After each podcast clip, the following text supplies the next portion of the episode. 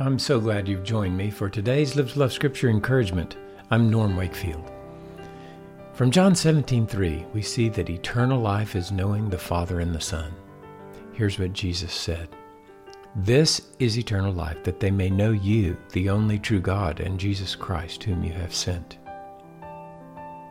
Jesus is the life. He's the vine. He was sent to be the life giver. In knowing Jesus, we know the Father, the only true God. To know and have the life of Jesus abiding in our bodies and souls is to have life eternal dwelling in us, a life that will never die. John wrote in First John five, eleven through thirteen, quote, "And the testimony is this, that God has given us eternal life, and this life is in his Son. He who has the Son has the life.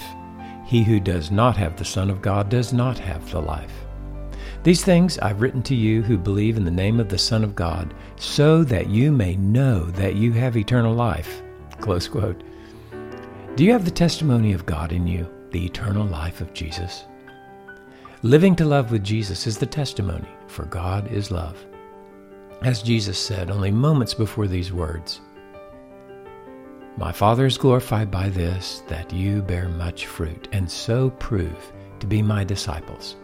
John fifteen eight.